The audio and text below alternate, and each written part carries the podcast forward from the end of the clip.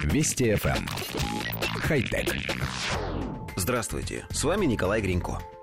Пока компания Илона Маска анонсирует новые модели легковых электромобилей и даже представила миру свой первый электрогрузовик, китайские инженеры тоже не сидели без дела. Они создали первый в истории электрический сухогруз, способный перевозить одновременно до 2000 тонн угля.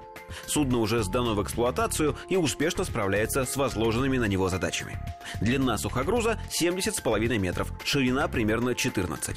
Судно снабжено двумя электрическими моторами мощностью по 160 киловатт, а также массивом из суперконденсаторов и тысячи литиевых батарей общей энергетической мощностью 2,5 мегаватт-часа.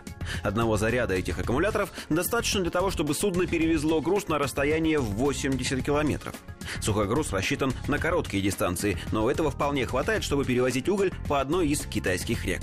Оба порта, между которыми курсирует сухогруз, снабжены специальными мощными системами зарядки аккумуляторных батарей.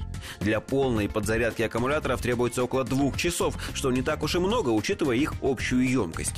Именно во время зарядки на судно загружают новую партию угля. Впервые сухогруз отправился в плавание в прошлом месяце и с тех пор исправно транспортирует уголь между двумя портами. Создатели судна, воодушевленные успехом этой затеи, планируют построить и другие грузовые и даже пассажирские суда по подобию своего первого детища. Коллектив редакции нашей программы не видит ничего необычного в том, что по воде можно передвигаться при помощи электричества. В конце концов, какая разница, что именно вращает винты, электродвигатель или дизель? Не вызывает нареканий и рабочий график судна. Аккумуляторы заряжают во время погрузки, что совершенно логично. Вообще, проект выглядит абсолютно логичным и технологически выверенным, если бы не одно «но». Точно так же логично и выверено выглядел китайский проект электрического автобуса, поднятого над дорогой так, что под ним могли проезжать автомобили.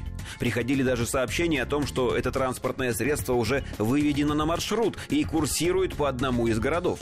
Но не прошло и месяца, как выяснилось, что проект заброшен, никто никуда не выехал, и вообще все это больше похоже на газетную утку.